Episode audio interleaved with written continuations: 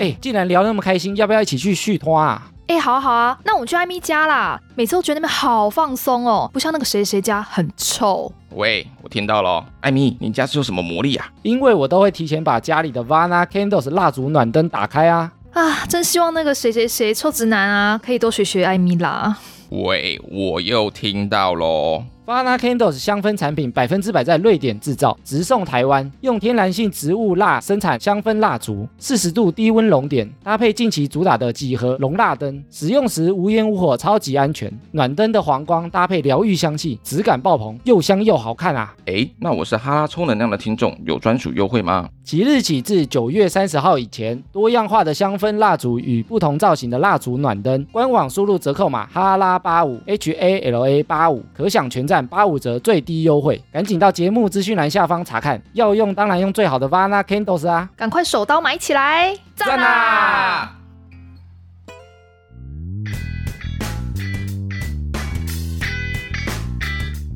闲闲没事有多养，别忘每周充能量。欢迎收听哈拉充能量，我是艾米拉。今天特别与另外一位主持合作，那其实就是上次跟我们一起 fit 过的三尼巴掌的少平。Hello，大家好，我是三尼巴掌的少平。那我们节目是在讲世界各地的怪新闻。那我们今天的来宾其实很特别，像我自己也在声浪三万工作。那我们今天邀请到的也是我们原创节目的主持人，是米粉汤的主持人黄大米。大家好，我是大米，非常开心今天可以跟两位就是帅哥美女的主持。然后你知道吗？我从看到你们跟以及跟你们讲话之后，我觉得我今天整个那种能量就充满了，因为我觉得好久没有跟年轻人聊天喽。好久没有。哎，但我最近看那个大米姐啊，也上很多节目。我们今天邀请的是一位畅销作者啊，没错，刚刚他已经自我介绍了。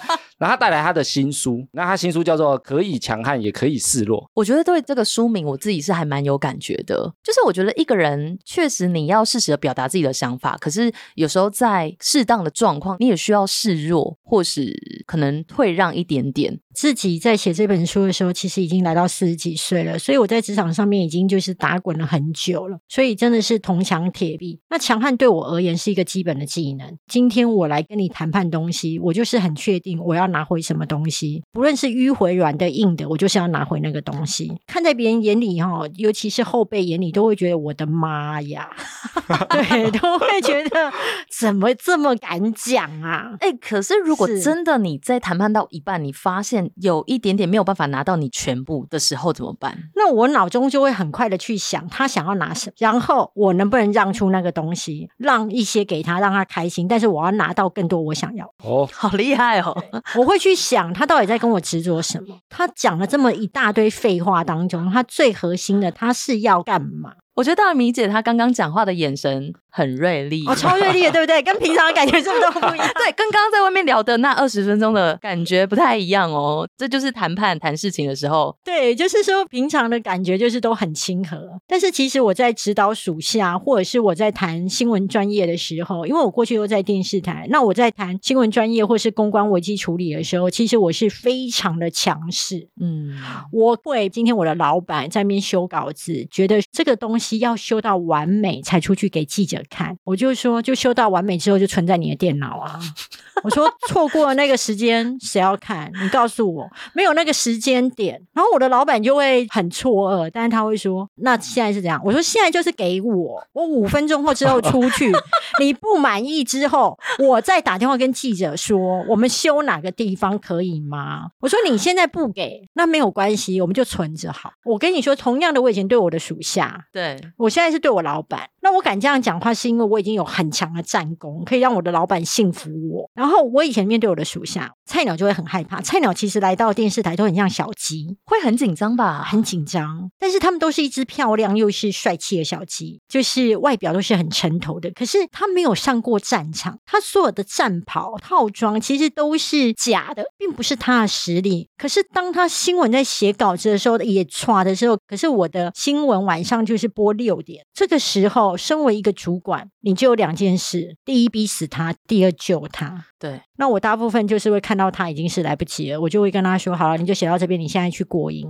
待会会把我修好的稿子送过去给你。”就是我会救他，但是我一定要让他感受到时间的压力。为什么呢？你唯有让你的属下感受到压力，他才会进步。你如果永远是一个好妈妈，说没关系啦，慢慢学哈，今天第一天，这个记写会的新闻稿不太会写，没有关系，大家都是这样啊。我告诉你，三个月后他还是菜比吧。大米姐书里面有提到说，其实主管不是要让你有这个展现温柔，就是温柔的主管好像就比较没有气魄。我觉得温柔的主管哦，最大的问题大部分就是会出现在女生刚当上主管的时候。你知道，女生哦，她其实会经历过几个职场上的转变。她在刚进去职场的时候，她一定很想要卖弄她原本的甜美、她的可爱，因为当那时候她的专业能力还不够嘛，所以她只能够用最原始的那一种，就是傻白甜。可是当她已经来到了有一定能力的时候，他能够被升上主管的时候，他会忘记他应该要有另外一个角色身份了。他这个时候呢，要已经快要变成一只母鸡的时候，他要有办法救小鸡。一只母鸡要能够救小鸡，他就一定要有一些强悍。可是他会停留在我还是要在符合那种社会期待那种女生温柔的样子，然后这样才是一个好主管。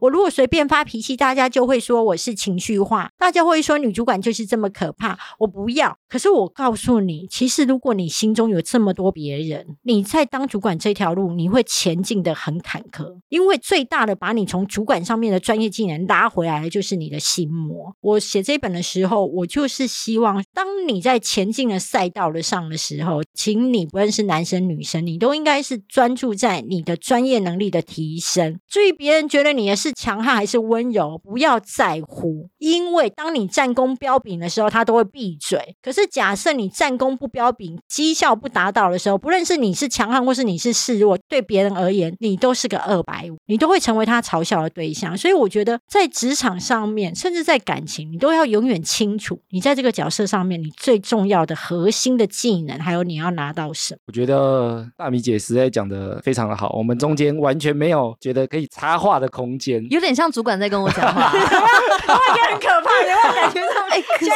在开会了，是不是？突然觉得大米姐可以演戏耶，因为他每一个状态，他的脸部表情不一样。我刚刚有特别观察到，因为我跟你一样是双鱼座，我是戏精啊。有，而且他的那个声音起伏啊，让你觉得说，哎呀，我好像不该插话，我要继续听他后面要讲什么。对，这是总统文稿。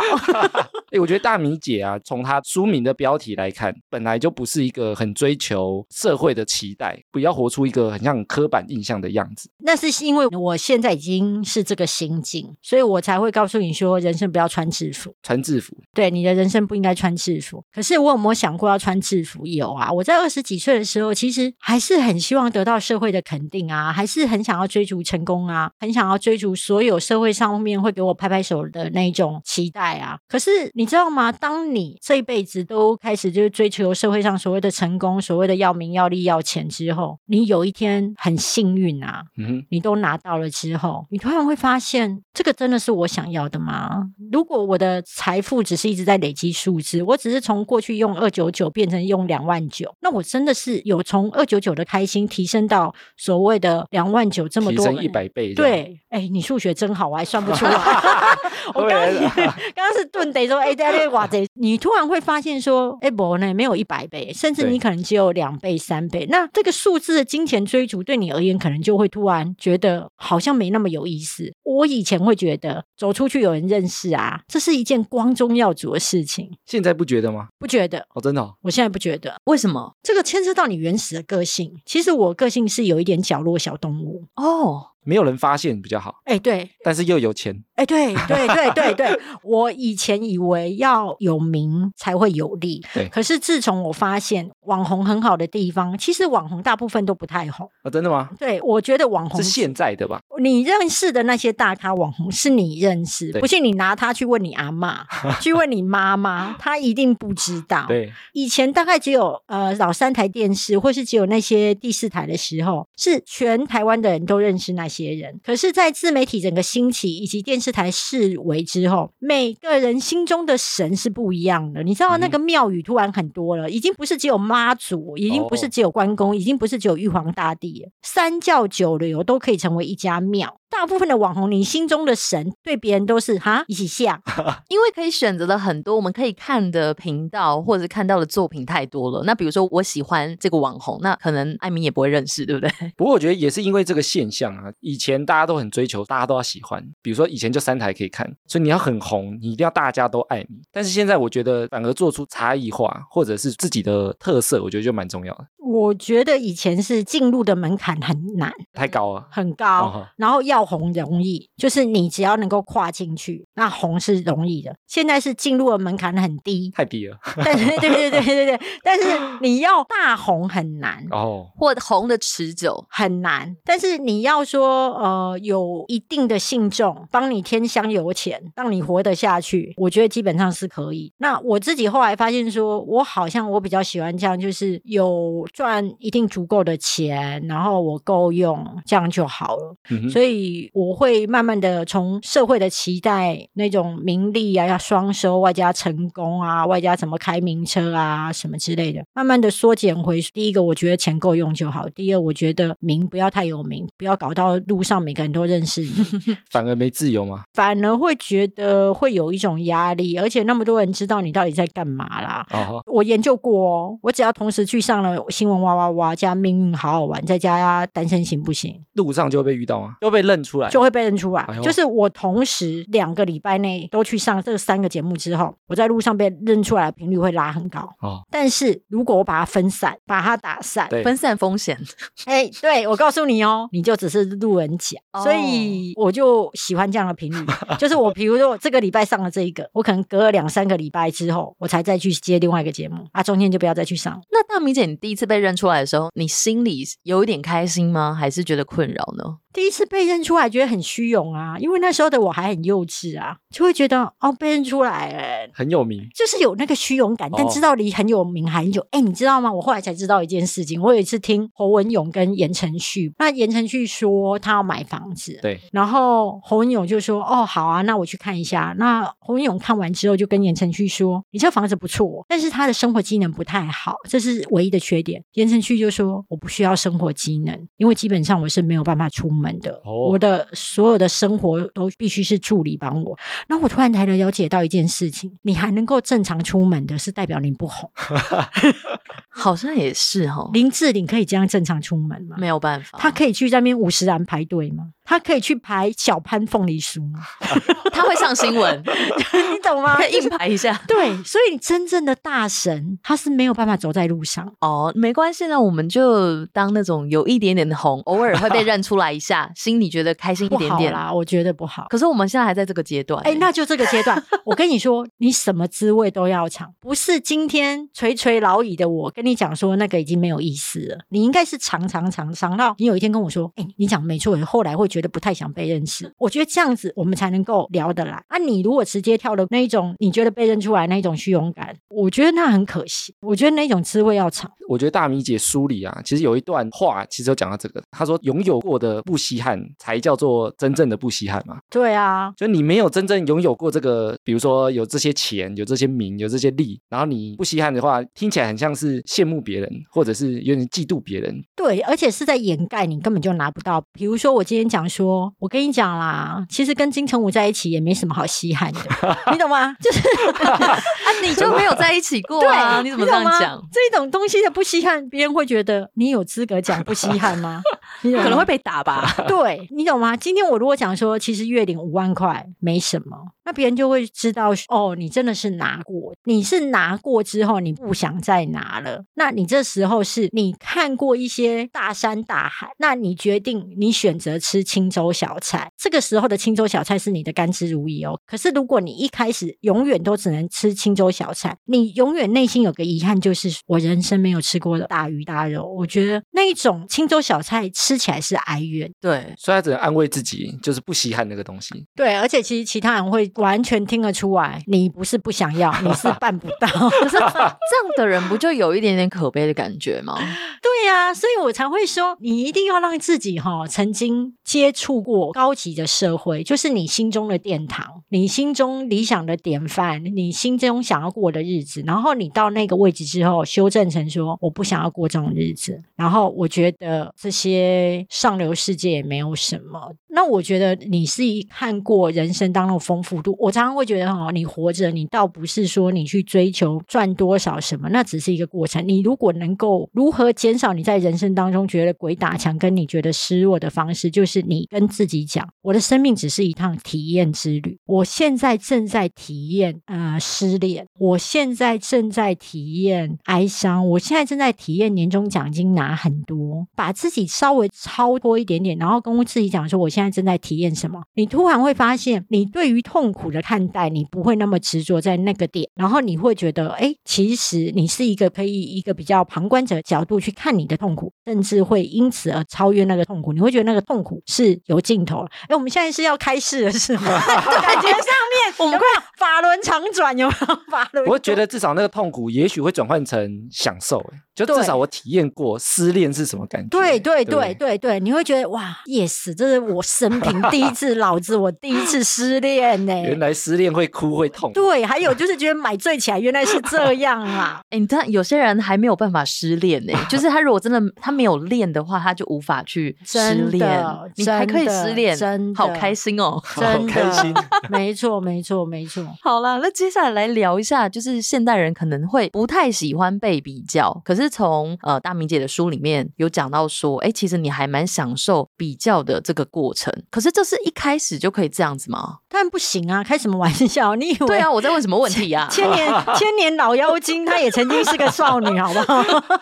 以前年纪小的时候，只要被比较，都会觉得下班之后就要找同事去吃热炒，然后就要抱怨主管啊，为什么这样子评比我什么有的没有的。还有彼此那个年终拿考绩的时候，有时候会拿到考评表嘛，就会彼此说，哎，他写你什么？哎，他写我什么？哎，他什么意思啊？就会像看马法达，你懂吗？很认真的去那边解析那个主管的喜怒哀乐，定曾经有过别人的一言句话就会伤透你的玻璃心。可是呢，总有一天你会发现一件事情：如果假设没有比较这件事情，够优秀的你如何被看见？嗯够优秀的你是透过比较、竞争、比赛而被看见。你去看哦，所有的没有家世背景的而有才华的人，他是很多时候是透过歌唱比赛、文学比赛、各种阿猫阿狗的比赛，嗯哼，然后去换到自己的舞台的。对，那像我自己从小也是会需要透过比赛，比如说我比溜冰比赛好了，或是演讲比赛，然后我就是得到了一个成就感。可是我到后来有点发现，我好像都需要透过一些比赛，然后拿到成绩，我才会觉得好像自己比较有价值。那就是你拿的不够多，有一天你拿到很腻了，哦，对，那我会再继续加油 不是的。，就是你有一天拿到很腻了，就会知道哇，这个溜冰比赛只要我一出场，那我就第一名了。哦我已经不想再参加了，我想要再去学羽球，学什么了？就是你已经能够从他人肯定到你自己知道你在这一方面有长才，然后你就会觉得我根本就不用参加赛局，了解。就前面讲那个不稀罕啊，你已经拿到，你已经拿到腻了，对对，因为说不定我其实，在那几个领域，其实也还没有到佼佼者，所以你不相信你。对你不相信你自己，所以你才需要透过一次一次的比赛肯定你自己。但是在那个一次一次的比赛当中，你又不确定自己能够胜出，所以你的心理成本才会这么大。哦，对，所以你其实你最大的敌人倒不是你那些竞争者，是你自己内心当中的纠结、害怕还有不确定。怎么办？双鱼座好像会偶尔有哎、点这样、我觉得欸。其实每个人都会走，不是不是，哎，不要怪他星座，不要星座，金牛座就不会吗？对啊，不要怪他星座上，对不对？因为我们现在的状况是，呃，少平跟大明姐是双鱼座，对啊，那个艾米是金牛座的，对嗯，金牛座不会吧？应该也会吧？我觉得年轻的时候比较会。对啊、因为年轻的时候不知道自己在什么位置，哦所以你有时候比输的时候你会特别在意，但比赢的时候会觉得，哎，我好像比别人好。但你如果长大之后，我觉得越来越知道自己要什么时候，就是有些东西输就算了，反正这不是我要的，就会觉得我在这个战场上输了也没差，因为本来就不是我要去的路。哎我还在长大，反正让给别人也没关系啊，或者哎，真的看别人赢，甚至还会开心，觉得哎，你在这个方面做的很棒。哦，谢谢各位哥哥姐姐的提点。我们现在我们今天刚好是二十三十四十，哎真的哎有哎、，对，所以我们加起来是九十，太多了吧？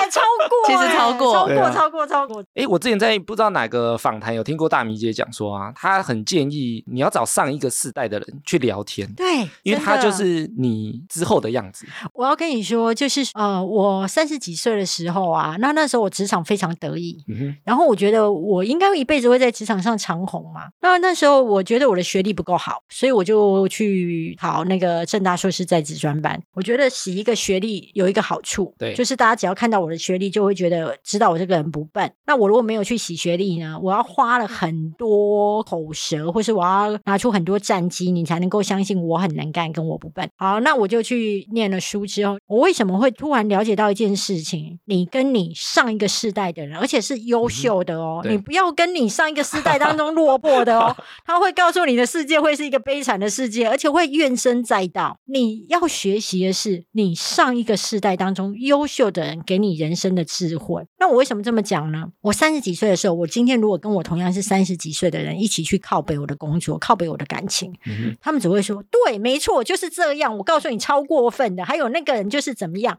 我可以得到满满的同温层。然后呢，我没有办法解决问题，因为我们的智商差不多，哦所以我们才聊得来。人生阶段差不多。对，嗯，我们没有办法用更好的一个宏观的角度，或是更不同的一个视野，或是一个同理心，或是一个切入点去看。可是我今天如果跟五十几岁，因为我那时候硕专班的同学大部分都五十几岁，而且因为很多时候啊，这种硕士在职专班，他最在乎的是你两个特点：第一个是你在社会上已经有一定的资历，那个资历是好看的、漂亮；第二，你有钱，因为那个念起来都很花钱。真的哦、对，很花钱，开玩笑嘞。然后 那个不只是学费花钱，我告诉你，同学的旅游住宿都花钱。哦，还要交际一下哦。你一定要，一定要，你要开眼界。你知道我曾经有个同学，那时候要招待我们大家一起出游啊，他立刻说好，因为我算是年纪比较小的，他立刻跟我说，你去统计有多少人要参加啊，那就直接订那个五星饭店当中的最好的房间，看几间，然后我出，好好哦，是不是？哥哥姐姐是不是很棒？对呀、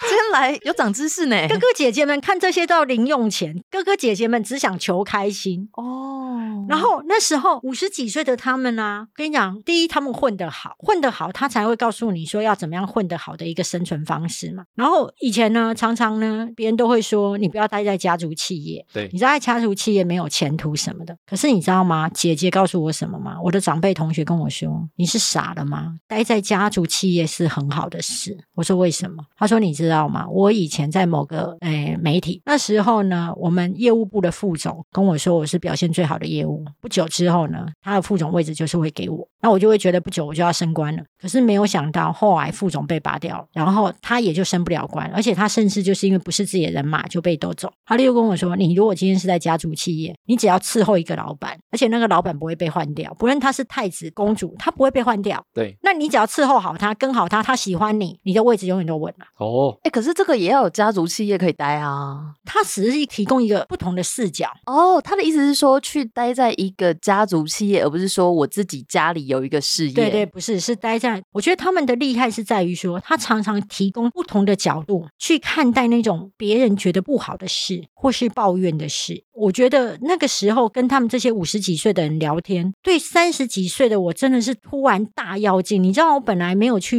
念这个硕专班之前，我本来以为我自己在人生的职场赛道上面就会就会一直狂奔狂奔，然后之后就会一直到就是玉山啊，到终点这样子，然后就是越来越厉害的。我看到他们之后，因为他们到五十几岁，年纪已经大了，然后薪水又高之后，其实他们都是晃晃悠悠在担心自己将来的有没有可能突然就是被公司开除，然后又会找不到工作。所以我突然了解到他们就是未来的我，所以三十几岁的我就开始有了忧患意识。我觉得光是有忧患意识这件事情，我所有缴的学费都值得了。一个观念可能就划算了。划算，而且从此我对我的老板就是更会点头，还有摇尾巴，就是态度好棒棒，好不好？对，因为跟自己的主管还是有那种上下属的关系，所以就算你某些部分可能有点不爽他，可是好像也也没有办法完全表现出来啊。对啊，可是问题是，当你更了解到一件事情，你今天的位置都是他给的，然后你将来的职场危机什么的时候，你会更顺从他，你不会硬吹硬挤，你不会再觉得说今天我是帮你打天下。所以我自己会觉得，多去跟你年纪大概大十岁的人聊一下天啊，然后他是混得好的人，其实你就会发现说，你所有的纠结，他都可以很快告诉你一个不同的视角。因为同才之间可能没有人经历过这样的事情，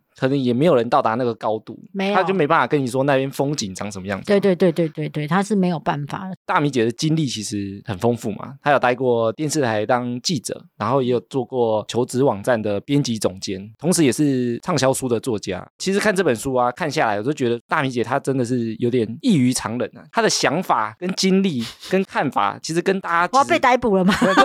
落差很大哎、哎，你刚刚提到那个做事专班啊，你知道大米姐去的时候，不是说她要来求学的、像啊对啊她刚讲说，对他刚大明姐说他是要来混一个那个不是混一个啦，啊就是拿一个学历的，我是哦混啊，啊我是混一个学，我真的没有要念书但是你最大的目的，自我介绍的时候，我知道，就是轰动嘛。我跟你讲，我真的在人生的这个大诚实的路上，我真的是真的是不得了。我先讲一下我大学的时候，我大学的时候，我那时候换男朋友，书里面没有。我大学的时候跟我一个呃，跟我男朋友大概就是爱情长跑三年，然后后来呢，我跟我们班上呃另外一个男生交往。那这个男生他原本有一个交往了大概六七年的女朋友然后也都快要结婚了，所以我后来跟这个男生交往，这是我大学的时候，大家就在想说，我是不是同时脚踏两条船？还有就是我们这三个人之间或四个人之间到底什么回事？有一天那时候大学快毕业，大四，然后班上就在票选话题女王或者题男生。好有趣 哦！我就跟你讲，世新真的是很会搞这些无微博。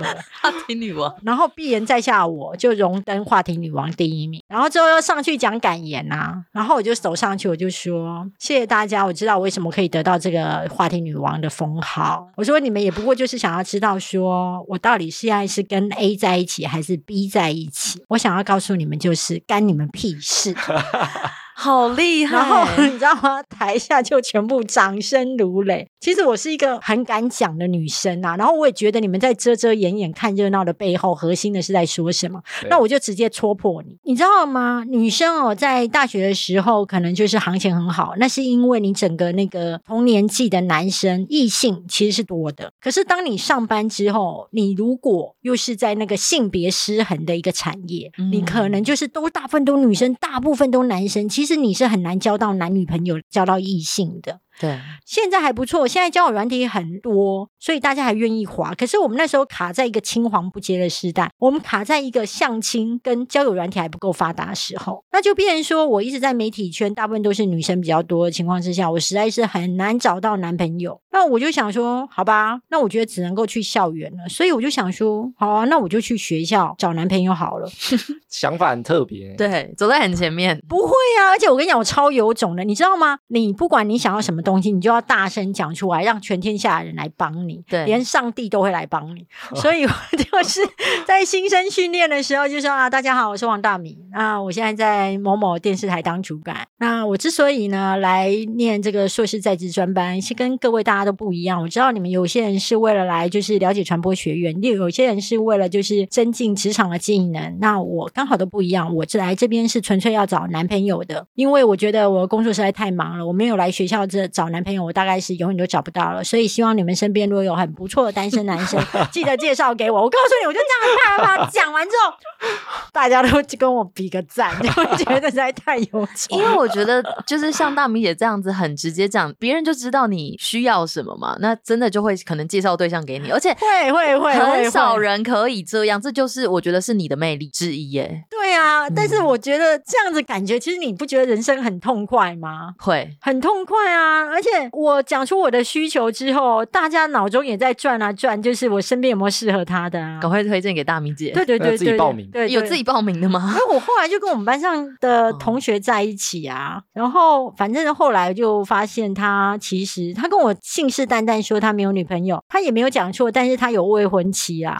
所以我觉得，这是诈骗的吧？我觉得他不是诈骗。我跟你讲，人哦，爱了之后就贪图啊。他哦那时候其实我觉得啦，他那时候是喜欢我，我，但是他也没那么确定我适合他，或者是他已经爱我爱到愿意放弃他的未婚妻，所以他是以一种灰色地带的欺骗，然后就是先让我跟他交往。你说且战且走这样，对，然后去筛选心中大概谁重谁轻，谁适合。我要说的一件事情，我如果这本书是写在我两年前，我一定会觉得它不对。可是写在现在的我来看，我不会觉得它不对，是因为第一，我在乎爱情的诚信，可是对他而言，他在乎的是谁是适合他，他最爱的另外一个人。他想要在这两个人当中去选出一个。可是对我而言，就是我在乎的是你是不是一个值得我信任，而且不会说谎的人。所以我是一个站在道德的制高点大于爱情的胜负。但是他站在的是我要选择出我想要的人生的伴，所以我们两个要的东西是不一样的。但是我们在这边交汇的时候，就会有价值观的拉扯，所以他不觉得他不对，他从头到尾都不觉得他不对。所以后来当他发现我这一艘船翻船了，然后他跟未婚妻这时候也已经摊牌了，所以他也回不了未婚妻那边，所以他就转身跟我们班上一直在苦苦追求他的一个女生就交往，然后一个月之后就闪婚。我觉得他这个人也是蛮厉害的哎、你这个如果悠游在三个女生之哎、间，可是我跟你讲，他一定有他迷人的地方，不然你也不会跟他在一起嘛。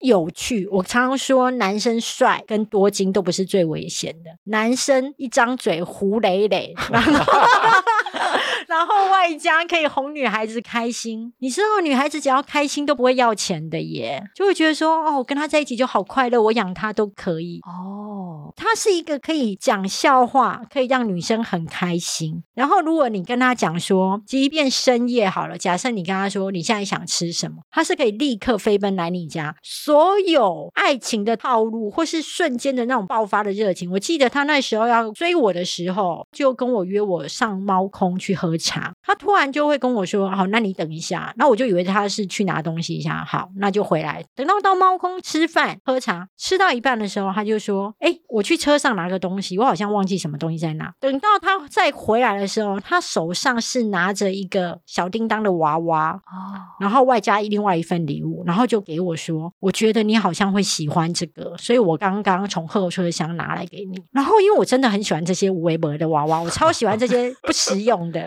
我妈都说我最喜欢一些乐色，包含男人，就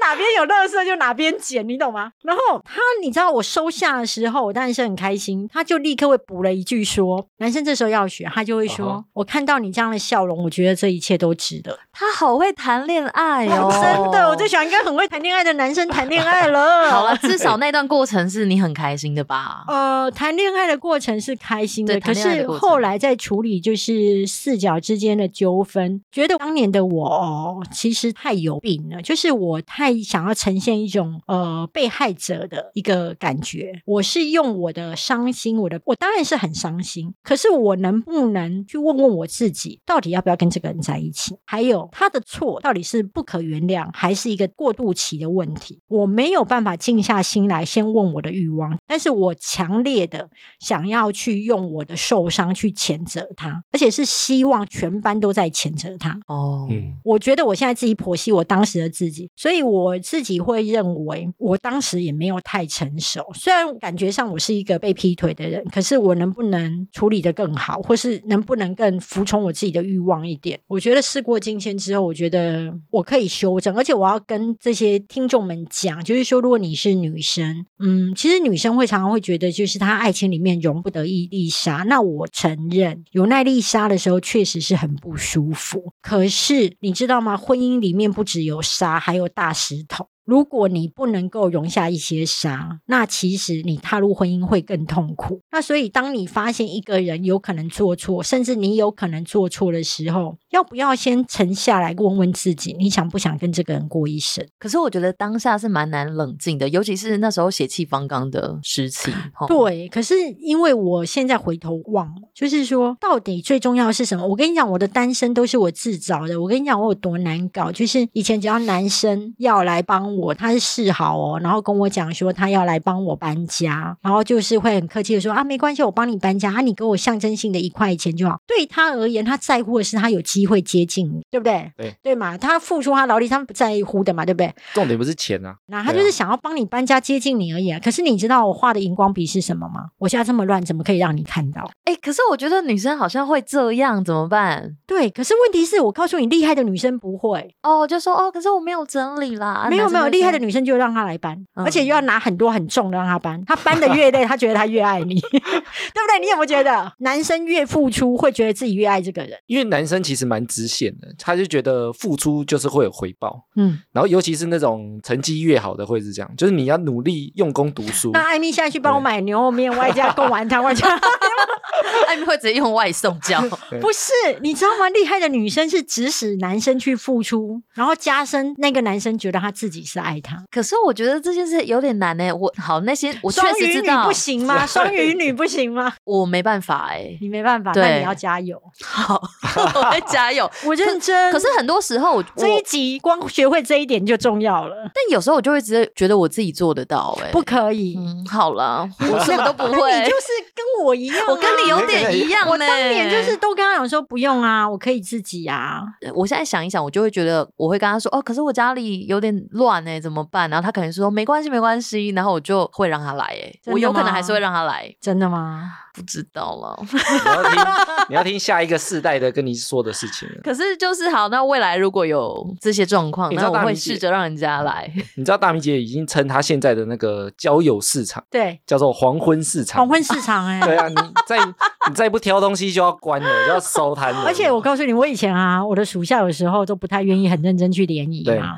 然后呢，我都叫他们一定要去联谊，以及要一定要上 PTT 或什么各大有的没有的去交友。然后他们有时候不够积极，还是这边下班的时间都还跟我坐在办公室。等缘分呢、没有，他说坐在办公室，然后在那边办公室当网咖，然后都不下班，然后跟同事一直聊天，狂聊，都不去约会。我就跟他说：“你现在如果不去约会，是不是？来来来，你过来，我就会打开我的那个交友当中来应征的，就是我、哦我写的看得到的。对，就是来应征，应征跟我说哦，我想要跟你交朋友的那些信，我就全部打开给他看。我就跟他讲说，你要不要看一下这些照片？你要不要看看他有没有头发？你要不要看一下他的肚子？哦，你要不要看一下他有多壮？我告诉你，你现在不出去交男朋友，你现在嫌你那些不好，你以后就是看到这些，你要不要积极一点？就是我会告诉他们，未来的路大概是这样。嗯，那他们就会被我逼的，就是突然就是有超大的危机意识，而且他们从来没有想过一个主管居然是一天到晚逼他赶快出去交男朋友。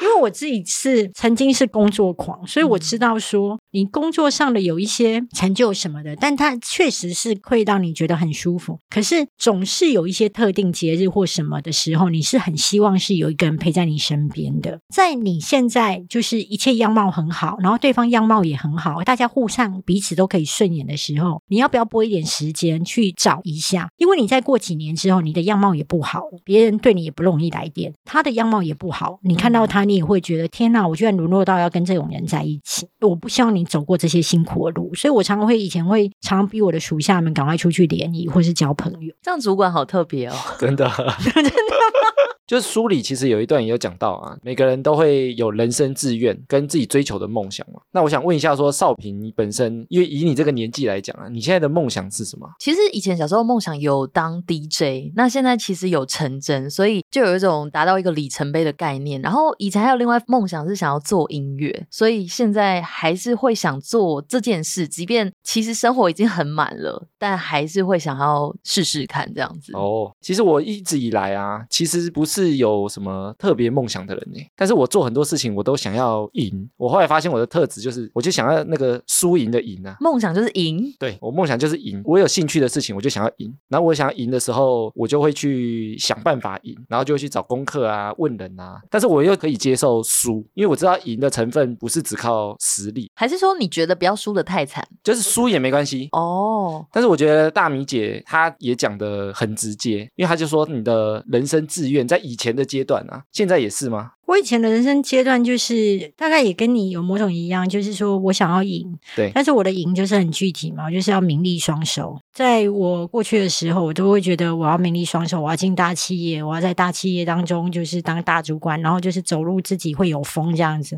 我真的是连续剧看很多，你知道吗？双鱼座，真的，而且你知道吗？我真的会觉得说，哦，走在路上，我沉浸在自己幻想中的时候，我真的觉得自己走路起来是有风的，其实根本就没有，然 后就是超有病的。我现在其实会越来越，因为我等已经是达到超越我二十几岁我大学毕业时候的期待的我自己。我大学毕业的时候，其实期待自己名利双收，然后年收入超过三百万。那其实我现在是已经超越过我大学时代的我自己很多，所以我突然会发现一件事情，就是我觉得我已经可以肯定我自己已经做得很棒了，然后以及我会觉得我想放我自己一马，我想要轻松一点过人生，然后我希望可以慢下来了，就是放缓。但是如果说像是年轻人，其实我觉得我某一个梦想也是名利双收。嗯那如果有这个梦你知道吗？想的话可以，讲出这句话是一件好事，因为其实很多人是讲不出来的。可能会觉得有点拍谁谁不可以？当你能够讲出说我想要名利双收的时候，这个愿望跟这个动力才会越来越趋近你。因为很多人会觉得讲钱很俗气啊，哦，我最喜欢了。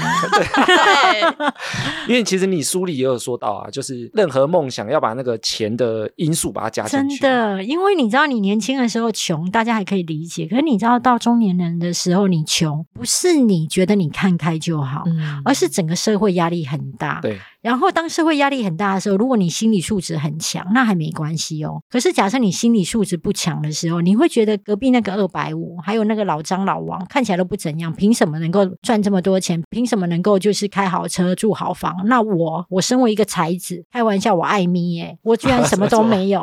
对，就是你懂吗？你会开始哦变得穷酸穷酸，你会很容易看到别人拥有的东西，你内心会发酸。那个酸是因为你觉得他们那些人不配，而且你没有。对，所以我会觉得，就是说钱哈这件事情是可以让你抵挡外界的声音，好好做自己，可以有一些收入，而且是稳妥的时候，你这时候去发展你所有的兴趣，大家都会觉得没有关系。都觉得哦很棒啊，斜杠哎，对，有才华，对对它有点像一个底气，对不对？对，我一直觉得钱很重要。刚刚有提到那个体验嘛，其实我们节目最主轴其实就是体验两个字。嗯，因为像我们在开头啊，都会有个新体验的桥段，我们有融合进那个钱的概念哦。因为我们其实一开始节目设定新体验的桥段啊，我从第一集做的时候就想说，未来如果有业配，我要放在这个桥段，每一个业配的商品都叫新体验。这是蛮聪明的一个方式啊。因为尤其现在自媒体啊，比如说他你可能接业配啊，或者是你接广告啊，他可能会觉得你很俗气，或者是觉得说这不是我要看的东西。但我觉得有一派的人，他就会知道说你也是无偿在服务大家的这些听众或者这些观众，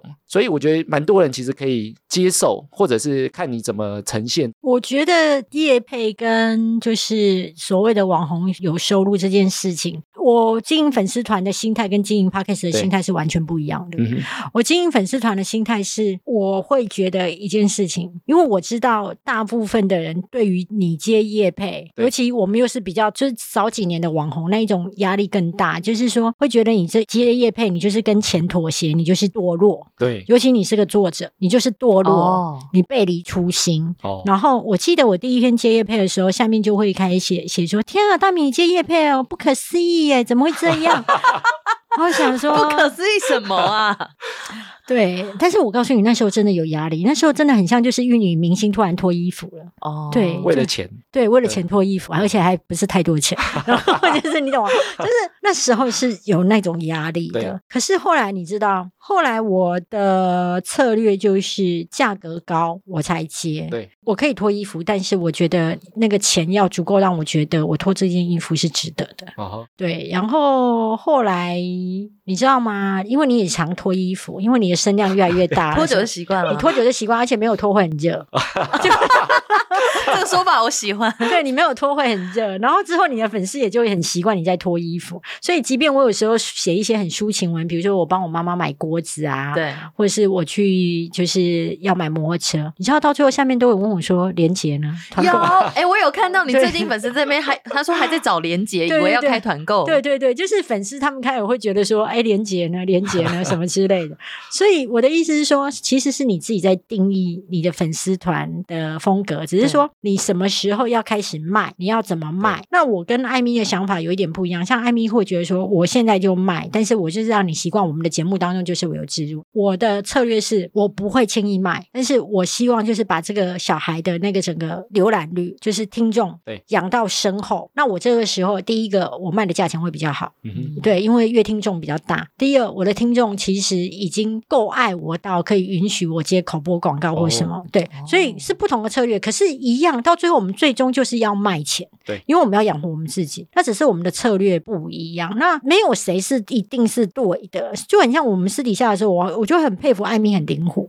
就是你是一个主动出击的，你去看哦。你刚刚跟我讲嘛，就是说不重复下载多少数字之后就可以卖。我的另外一个节目大概是四倍，但是我从来没有卖过。哦对，为什么？因为我不是像你这么积极跟灵活。哦，对，策略不太一样，策略不一样，而且我发现就是真的在你身上，我也看到一件事情，不是没有钱，是你要不要主动去拿。对，像我自己的节目，我会因为他们就知道我在声浪当业务，然后我就会说哦，这是我的客户哦，大家要多多支持。就是如果说哦，我觉得你这态度好棒哦。对啊，就是说这是我口播了，我业配了，我就说这是我的客户，请大家要多多支持，然后去点击链接啊等等的，我觉得很直接讲。那我现在要不要伪装呢？比如说，因为没有客户嘛，然后就每天就拿一些非常大的品牌，有没有？贾博士，贾博士苹果手机来夜配喽，这是我的客户，有没有？其实我觉得可以，因为像我们还有一集，我们有另外系列会跟大家聊主题，然后我们还就直接问大家说，希望看到我们接什么业配，对然后大家就会天马行空，也是说哎、Apple 系列啊，如果可以接到，很爽吧？对对没有没有，我是用来拉抬我自己。对，也是一种方式、对哎对对，然后之后不久就那个苹果那边起来抗议说：“哦，没有，我们真的没有，我们真的很不想，我们真的很不想跟你有一些关系。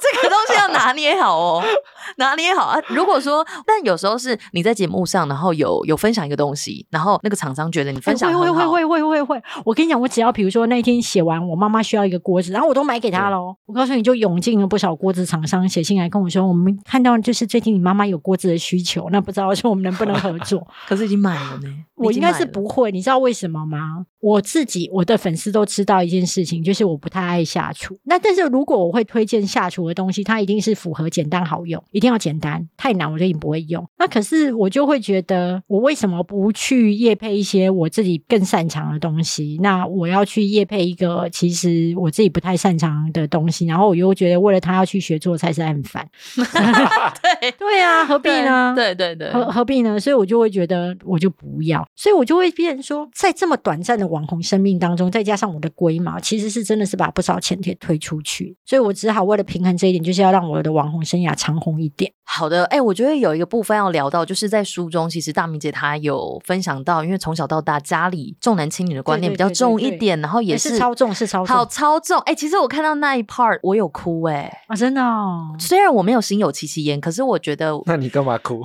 我不是我们家其实没有重男轻女的观念，可是我就会觉得我我不知道，我就觉得我理解你当时的状态耶。对，就是我爸不让我念国中的那时候的那一种心情上的愤怒，跟那一种觉得不公平，还有觉得是爸爸不爱我的那一种心情。啊，我知道，我理解你的状态是后面你想要出头天，你想要被看到的那种感觉。我超想啊，因为我觉得我有证明，因为我爸都一直比较喜欢我大哥跟二哥嘛，甚至我真的觉得说我大哥只要会呼吸，他就一百分。那我真的真的真的真的，然后我觉得我极尽努力的话，还是没有办法成为就是你觉得最喜最爱的那个孩子。那所以就会变成认为说，是不是因为我不够努力？是不是因为我不够优秀？是不是因为我还没有让你觉得我真的很棒？是不是我只要证明我我很棒之后，你就会爱我呢？后来我才发现一件事情、欸，即便到现在，我们家当中，我爸妈应该现在都是引以为荣的哦。但我还是知道一件事情，他最爱的还是大哥。引以为荣跟最爱他是不一样的。哦，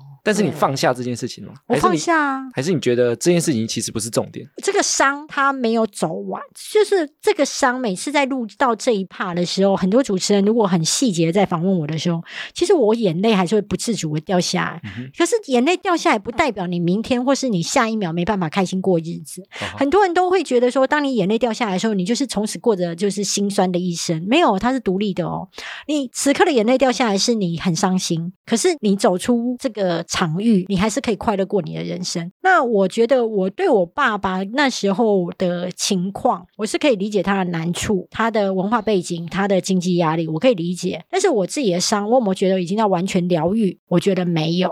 那只是说，因为我现在所谓的出人头地已经超越我自己的期待，所以在这一边我可以放我自己一马。我自己很开心，就是我可以这么诚实写出这一篇，因为真的超多女生写讯息来给我，然后都告诉我说，他们阅读这一篇的时候是在半夜当中就是大哭，是不是跟他们的经历有点像？像他们经历有像嗯有大哭的，还有另外一种的是，他也像我一样回头去看看，是不是我的荧光笔都只画在爸爸妈妈不够爱我的部分，哦爸爸妈妈爱我的部分，我都选择忽略。那是不是其实也有曾经有那些温馨美好，甚至供养你长大的那个部分的美好？那我的读者也能够比较理智的去看待他爸妈。我真的没有想到这一篇会受到这么大的回响啊！你知道吗？我从来没有想过要以这一篇为主打，因为我觉得如果以这一篇为主打，某种程度上是在卖自己的一种亲情吗？没有啦，也不太卖 卖自己的那个悲惨，悲惨，哦卖悲惨。然后至于卖亲情的部分呢，我同学跟我讲过，我同学跟我说啊，对啊，你好险，你都给你爸妈就是蛮多孝养金的啦，因为毕竟你一天到晚 Q 他们出来，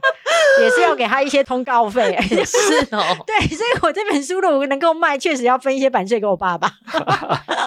对，我想到，其实我当下会哭，就是也是有一种心疼、欸，就是对啊，心疼你当时的一个状态。那可能就是因为我们现在年纪，呃，这个世代比较不会有重男轻女的观念啦，在一些家庭上，当然有些家庭还是会有，还是会有觉得说，哦，现在其实还蛮幸福的，就珍惜现在的幸福这样。我觉得我那一天哦，有一次我是特别跟一个心理师，我希望那一集那时候我们在录的时候，不是完全 focus 在这本书，能够 focus 在这一篇，因为我知道，呃，听众当中有很多人都有受过这样的创伤，那我很希望，也许他没有办法有钱去做心理智商，因为心理智商还蛮贵的，那我很希望他那时候听我的那一集的时候，透过智商我跟疗愈我的过程当中，他也可以在那一集当中得到一些收获。那我觉得那个吴佩莹心理师很厉害，他那时候就跟我说，如果你现在可以再回去跟那个那时候国小五年级，然后因为爸爸不公平对待，然后逃离家的小女生说什么，我就那时候我第一个直觉是，哦，我希望告诉他说，你不要害怕，你将来会很好，然后明天都会没事，然后以及你会活出你想要的的样子。其实我当下讲出这句话的时候，我以以为我回答的很好，可是那个心理师，我配音心理师就跟我说。哦，你好好强哦，而且你真的太坚强，跟太勉强你自己。他就跟我说：“你能不能跟你那时候的自己说，哦，你还这么小，这些事情确实不是应该你承受的。那你现在受伤了，你好难过，我知道。然后你不要那么伤心，你真的不应该承受这么多。你知道吗？他试着去告诉我一件事情，就是我可以去抚慰跟疗愈我当时情绪正在受伤的我，而不是在一边受伤当中还要拖着那样小的我往前走。嗯，所以我当时录音完那一段的时候就大哭。我觉得概念有点像说，你需要去安抚他，但不是去抵抗他。对，拖着他去让他知道说你要抵抗这件事情，抵抗这些比如说不公啊，或者你觉得就是你不公平的事情，不用急着带着他飞。嗯而是让他好好的在那边悲伤，然后告诉他说他真的承受太多。我觉得他这一段啊，就是书里的这一段，我觉得最后的结论是，大米姐她是写说不受宠爱也很好，因为这样她就可以振翅高飞，无所牵挂。他最后的结论不是说我打败我爸的看法，没有没办法哦，对不对？？到现在还是没办法。他最爱的还是我大哥。对，但你不是为了证明说你是错的，然后觉得最后达成了，我打破你的看法，你不承认我，没有没有他永远不会。对永远不，会，对啊，所以我觉得最后看到的是说你已经接受这样的事实，我接受那样的事实。或者你觉得这样其实也很好，它其实是一个我不想改变你的看法，但是我可以接受你，我或者是我理解你的心情。有一次，我跟一个很厉害的广告文案对女王那个李新平老师，她也是做那个心理疗愈的，她就跟我说过一句话，她说。我问你哦，如果你是你哥哥，你觉得你更想要这样的人生吗？嗯哼，我就说我不想。他说你为什么不想要成为你哥哥？对，我说因为我觉得我爸爸管我哥哥很多。我哥哥虽然拿到很多资源，但我哥哥从来不敢跟我爸说不。可是我什么都敢跟我爸说不。就他关爱的程度太大了。我哥拿到了太多资源，你知道吗？当就跟你的老板如果都给你钱，给你很多，你是不是会比较乖？你说受限其他的人，受限于我爸爸给他的那些资源，他舍不得，那我就没拿到啊！我没有拿到，我就很敢反抗。哦，就不用听话，就不用听话。那他因为他真的拿到太多对，所以他什么他人生当中所有的决定都是我爸爸说好他就好。所以他的遗憾可能也比较多。他有他自己的难，但是对，然后但是我就是李新平老师就问我说：“那你想不想要他那样的人生？”我突然会觉得那不是我想要的。对，然后我突然会发现说：“哎，其实我想要我现在这样的人生，就是虽然前面辛苦一些，但是我实现了我自己想要成为的我自己。嗯哼，其实书里写了非常多的故事，而且我觉得他非常的好读，因为他用了很多故事去带到他想讲的事情。我其实一个晚上就把它读完了。哦，这么快哦，对，而且你看，我做了非常多的那个笔记，还画线，哇塞，那个念感谢书还比念书还认真。谢谢谢谢谢谢谢谢谢 对啊，谢。然后我觉得他非常好读，其实也讲的很深刻。然后我觉得大米姐最厉害的，包含她的那个 FB 的粉砖啊，其实在访之前我就已经订阅了。谢谢。我觉得非常的好看，而且特喜欢开车。偷偷开车，我没有在偷偷我，没有的开，正大光明的开车，光明开哦，对，大家都说我很厉害，就是一脸正经八百来讲干话。哎、其实没有到正经八百，因为就是我们今天跟大米姐访谈，她脸上的表情很多变哎。我基本上是个谐星啦，那只是说我工作的时候非常的认真跟专业。反差萌，对而且我觉得最厉害的啊，就是譬喻法非常厉害，就是他会用很多生活中的很简单的例子，比如说像黄昏市场啊，或者是对对，或者是用什么《西游记》的猴子啊，穿西装啊，就是他讲了很多故事，他会跟生活中做连接，所以其实一看有时候就马上就懂了。而且你看到他那些比喻的时候，会有一种会心一笑，或是噗嗤笑出来对的 那种感觉。然后其实在讲的东西是可能可以给你很多，然后但是又不是说教的感觉，是用故事带出来，所以非常推荐大家可以来看大米姐的这本《可以强悍也可以示弱那我整本书其实最喜欢的一段话、啊，大米姐说，活着这件事情其实没有标准答案，其实我们跟不同人的对话都是启发我们思考，说原来也可以这样。因为像我们节目也会聊一些生活方面的议题，那我们也会讨论一些大师他们以前讲过的话。我们如果觉得很有道理，或者我们持续在做的事情，我们说给听众听。那我们的听众啊，有时候他就会说，听了他反而会有那个自卑感，他以为我们都做得到，或者他以为说，哎，你讲的这样，我做不到，好像我很不好。我们也跟听众说，其实我们在讲的事情，不是代表我们已经做到，有时候也是我们在这条路上，我们也在学习，我们也在做，那只是我们给大家不同的观点，有点像前面讲说，我们跟不同世代的聊天，有时候就是不一样的视野、不一样的观点、不一样的看法。那我觉得这本书其实它有非常多这种原来可以这样想的态度出来。那其实今天聊天的过程是很开心啦，我们就是二十三十四十的这个世代的对谈，很有趣。那最后，因为就是大明姐这次是这个作家的身份来做对谈，有没有什么要给我们听众朋友一些话呢？我想要鼓励大家，就是你的人生只有一次，然后所以你一定要勇敢的去做任何你想要做的事，在不违法跟不伤害别人的前提之下，很勇敢的去臣服你内心的欲望跟渴望，然后让自己呢能够拿到心中想要的东西，以及当你会觉得未知是一种恐惧跟害怕的时候，请你不要那么专注在恐惧跟害怕上。你要知道，每一个恐惧跟害怕，其实它都是一个转机。只要你冲过去之后，你人生就会来来到新高点。那今天非常开心，也别忘记到各个 podcast 收听平台订阅哈拉充能量跟三尼巴掌，对然后还有我们，米粉汤。哎，你还有个个人的频道对不对？对，就是那个 忘记啊，黄大米嘛，黄大米哈拉王，对，哈拉网嘛，别忘到各个平台去留下五星的好评及给我们的回复。那今天这一集呢，也会同时在我们三个人的节目上面去做上架。我是哈拉充能量的艾米，我是三尼巴掌的少平，我是米粉汤的黄大米。谢谢大家，拜拜，拜拜。